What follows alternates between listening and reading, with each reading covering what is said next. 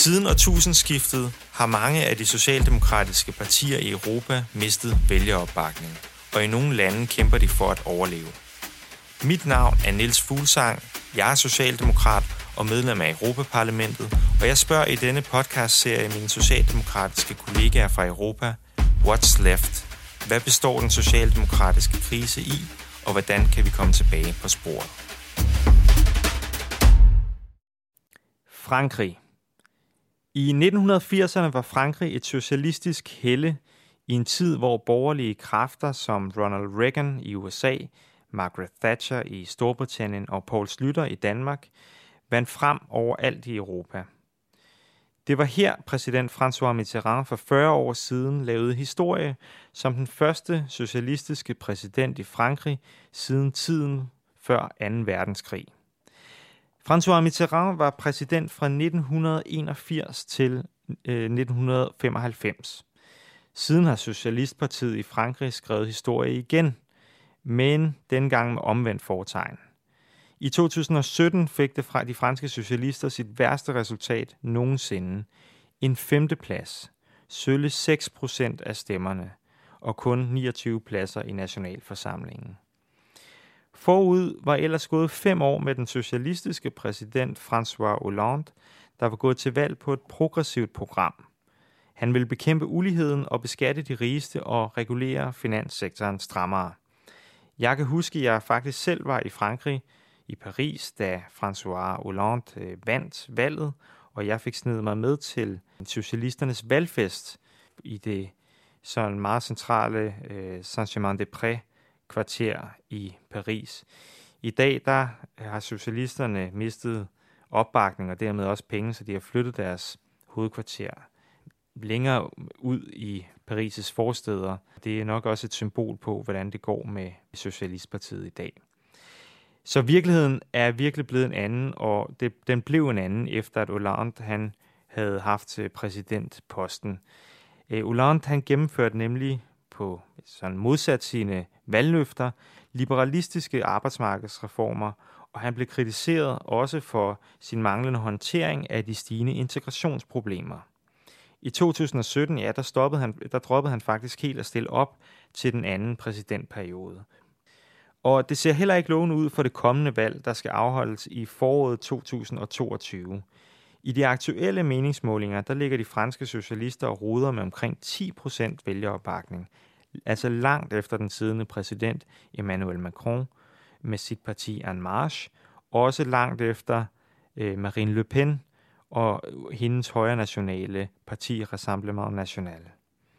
What's left for de franske socialdemokrater? Det spørger jeg min kollega her i Europaparlamentet, Sylvie Guillaume, om. Og Sylvie, hun er leder af den franske delegation for socialisterne her i Europaparlamentet. Jeg startede med at spørge uh, Sylvie, hvad hun mener, der gik galt for præsident Hollande op til 2017-valget, og hvad de franske socialister har lært af det.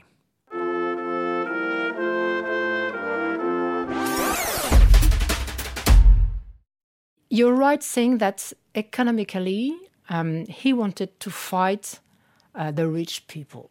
Mm. Uh, he wanted to be the, the, the knight of uh, for, for the poor people. And he was really too, too weak uh, uh, for that. Um, but what is really um, difficult to understand is that for some issues, everything went not bad if you think about growth in France uh, during that moment, growth went on. I don't know if it's a, a good uh, indicator, but uh, mm. I know there's there are trouble regarding growth. But uh, if growth is an indicator, well, it raised during mm. this uh, this um, this uh, phase, and then on investments as well, it went on, and so it went up. Sorry. Um, unemployment didn't go that much better. And this is one issue where um, François Hollande failed and, and, said it would not be a candidate anymore.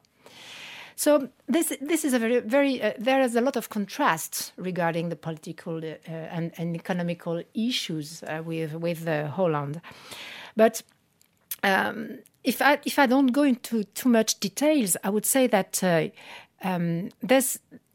I think the public opinion had the impression that there was such a difference between the promises and the acts, hmm. and uh, he, he did a lot of promises, and uh, in the end, uh, he, he, was not really exactly um, the strong leader that uh, we expected to have with him.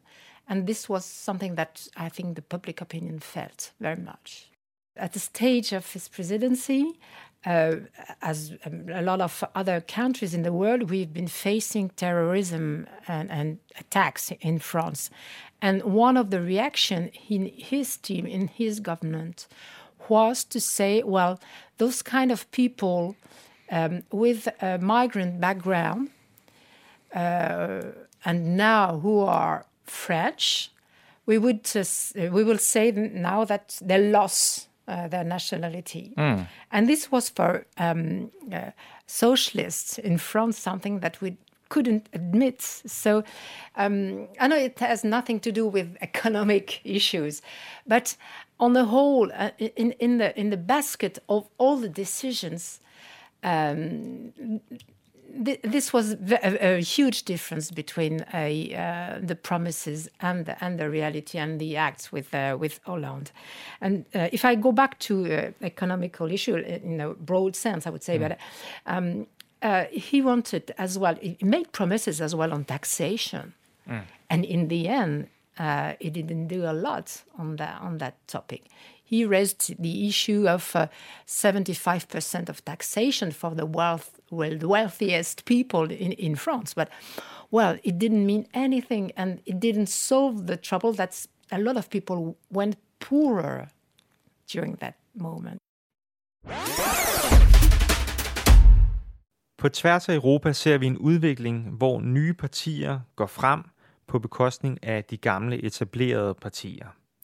I Frankrig synes den udvikling at være særligt tydelig. De to traditionelle partier, Socialistpartiet og det konservative Les Républicains, må se sig selv slået langt ned på vælgernes liste over foretrukne partier. I stedet er det i dag Macrons nye midtersøgende parti En Marche og Marine Le Pens lidt ældre, men alligevel nyopfundne højre nationale parti Rassemblement National, der står stærkest i kampen om at vinde valget i 2022. Samtidig begynder en række mindre partier, som Venstrefløjspartiet, La France Insoumise og De Grønne, at udfordre socialisterne i, hvem der egentlig skal være Venstrefløjens største parti. Jeg spørger Guillaume om, hvorfor hun tror, at vi ser de her forandringer nu, og hvordan man skal håndtere det, hvis man er Socialistpartiet i Frankrig.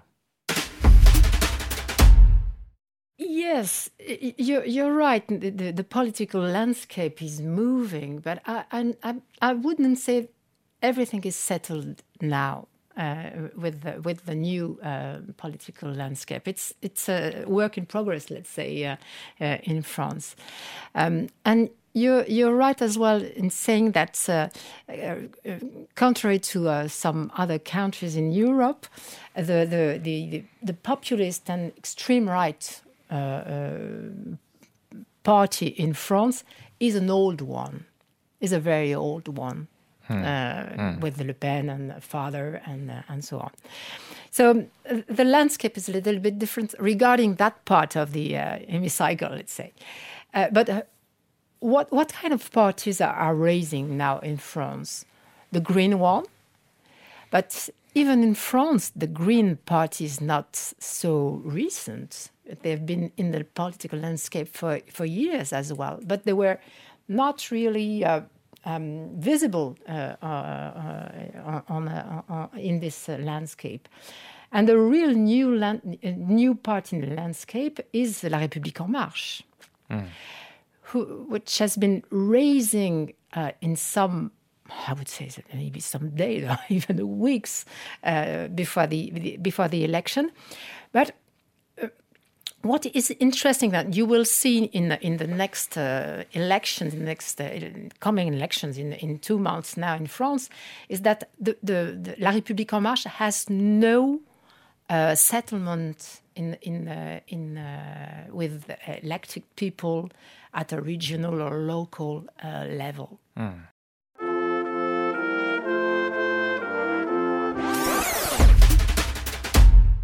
Ved valget i 2017 stillede de franske socialister op med præsidentkandidaten Benoît Hamon. Han gik til valg på en venstreorienteret dagsorden. Blandt andet havde han et forslag om borgerløn, og øh, han havde også forslag om progressiv beskatning. Alligevel fik Socialistpartiet en kæmpe vælgerlusing. Ja, de fik det værste valg nogensinde. Det var altså ikke nogen succesfuld strategi. Jeg spørger Guillaume om, hvorfor hun tror, at det gik så galt for de franske socialister i 2017. Clearly, it was not the answer people wanted to hear uh, some years ago when Hamon was uh, a, a candidate. But if you see, if you see now, if you read what's going on in the French society now regarding the social income, regarding the minimum wages, and so on, it is uh, uh, really clearly now uh, uh, uh, an issue. And you, have, you can see that very clearly when people think about the students uh, in the COVID 19 crisis where the students were left alone. They couldn't go back to uh, university and uh, they were left in a very tiny uh, apartments alone, isolated with no, uh, and going back to uh, uh, food, food banks and so on. And this idea of minimum wage a, a, a, general and uh, general income to uh, to even young people to have to make a living and to make ends meet, uh, it it came back just like a real issue to the French society. So maybe it was not the moment. It was not really clearly. Uh, um, uh, uh, the moment for, for Hamon to say it, but now it's coming back in uh, in uh, in the political uh, debate now. Mm. Clearly, mm. yes, clearly. Right. So it's either make ends meet mm-hmm. and um, the, the, the climate issues as well. It's, everything is moving uh, again. let's say the climate issue. I wanted to to ask you about that too, Sylvie, because uh, here again, I think France is showing something which is also a, a, challenge in the rest of Europe, but you've shown it in a very clear way the Yellow Vest movement uh-huh. uh, that I think we we refer to it in Denmark. Uh, we we've talked about it, and I think that has been discussion in uh-huh. many countries. Uh, Macron uh, raised taxes on petroleum. Uh-huh. That was a concrete event that sparked the movement. Yeah, you're right. That was to do something good for the environment, but then there was huge protests. How do you think we as socialists and socialists and Democrats, how should we navigate here? Because we both both want to have climate action, obviously, but but we also want an equal society. I think the, the card we have, and that uh, Macron didn't take the opportunity to to use, is the card of being uh, of on counting on stakeholders and counting on uh, intermediary uh, bodies that are able to um, help each other to understand what's going on and either make ends meet and uh, speak about and, and I think about the future of the of, uh, of the planet. And Macron's Macron decided to raise uh, the, the, the taxes on petrol, and he decided alone it didn't ask for anything or anybody to uh, accompany uh, the, the, decision because it, it disregards uh, intermediate uh, bodies and mm. still on, on every topics i would say but the card we have again is to have uh, the, the, the, the, those bodies that we can count on syndicate uh, trade unions um, ngos and and elected people at regional and local uh, level that can help to understand what's going on and not let things going worse and worse. But because the, the Yellow Vest movement raised very violently, and I, I disregard what went on uh, afterwards, which was somehow racist or anti-Semitic or whatever, violent or extreme right, and uh, but uh, it it raised on on no comprehension because nobody was there to say that uh, we have to, to, to, to, to act on climate, but we have to understand what is the difficulty to, to live in the suburbs, to live in the, in the countryside without having a salary or whatever. Mm. Those, we can, we as I, I, I hope, I still hope that we as, as social democrats, we have that card of being a go-between uh, mm. those mm. two worlds that means perhaps that we are the ones who have a chance of solving this. Not uh, alone. Not alone. No. no, no, no. Be clear. To be clear, I, am not. We, are, we we can't be alone on, in doing that. This is why I, I, I'm listening and I'm watching what's going on with the future in the, in the, with the, the, the French national election, presidential election next year which is going to be very uh, interesting, I guess, for everybody, but uh, mm. and especially for French people. That and uh, this is why maybe you know that we are trying to find a, a junction with the green and, mm. and the left mm. Uh, in, uh, uh, to have a, a, a unique candidate for all this part of okay. yeah. of of the political area. Tell me about that. It's a common candidate. Yeah. Mm, we are trying to, the yeah. Greens and the left. Yes, that's what we are trying to do. Okay. Um, and and it's I have to be honest, it's uh, very difficult because we, we are not the same. So mm. otherwise we would be in the same party. But uh, so it's quite difficult. But uh, I'm very much hopeful on, on what we can do together. Otherwise, the, the issue will be uh, well, the, the, the, not the issue, but uh, the, the, the second round will be again against uh, Mac- between Macron and, and Le Pen. And That's it. Mm, mm. We can drop everything and say, uh, well, yeah. let's, let's meet back in uh, 2020, um, oh, I cannot, uh, whatever. Don't mention that. So, so we, we, are, we are trying now to um, um, put in our pockets our egos and French socialists, as you know, have a huge ego. Goes back to Mitterrand. uh, and and uh, meet other people and, and try to, ex- to have an exchange of views and try to, to, to raise who is the best candidate to uh, be at the second round of the of the presidential uh, election. Okay, that is very interesting. I'm, I'm, I'm and avoid Ma- avoid not Macron, but avoid Le Pen. Der er altså noget, der tyder på, at de franske socialdemokrater har set skriften på væggen. Strategien er altså derfor at indgå en koalition med de grønne og venstrefløjen for at kunne opnå en større tilslutning til valget. Men der er hård konkurrence. I den seneste måling står Marine Le Pen som den foretrukne præsidentkandidat blandt de franske vælgere foran præsident Macron. Le Pen har i mange år været en faktor i fransk politik, men kun de seneste år har hun været en reel trussel mod de traditionelle partier i kampen om præsidentembedet.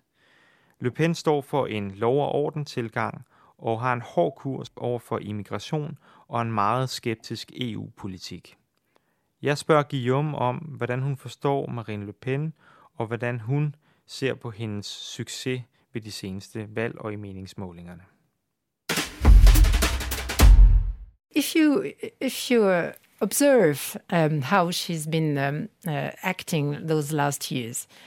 Um, she was out of the scope uh, because the, the, the, daughter of uh, an old fascist uh, in the in the French social, in the French uh, political uh, landscape. Then she's been normalizing. She's been really awful in the previous um, presidential election, but now let's see she's not uh, uh, willing to be uh, out of the uh, European Union. She's not willing to be out of the euro. Um, she's talking about social issues just like somehow some of the left wing people could speak as well. So this is quite moving.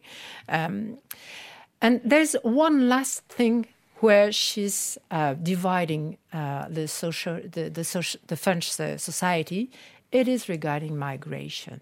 she is still acting um, uh, as if uh, migration is the scapegoat for all uh, difficulties in, in, France.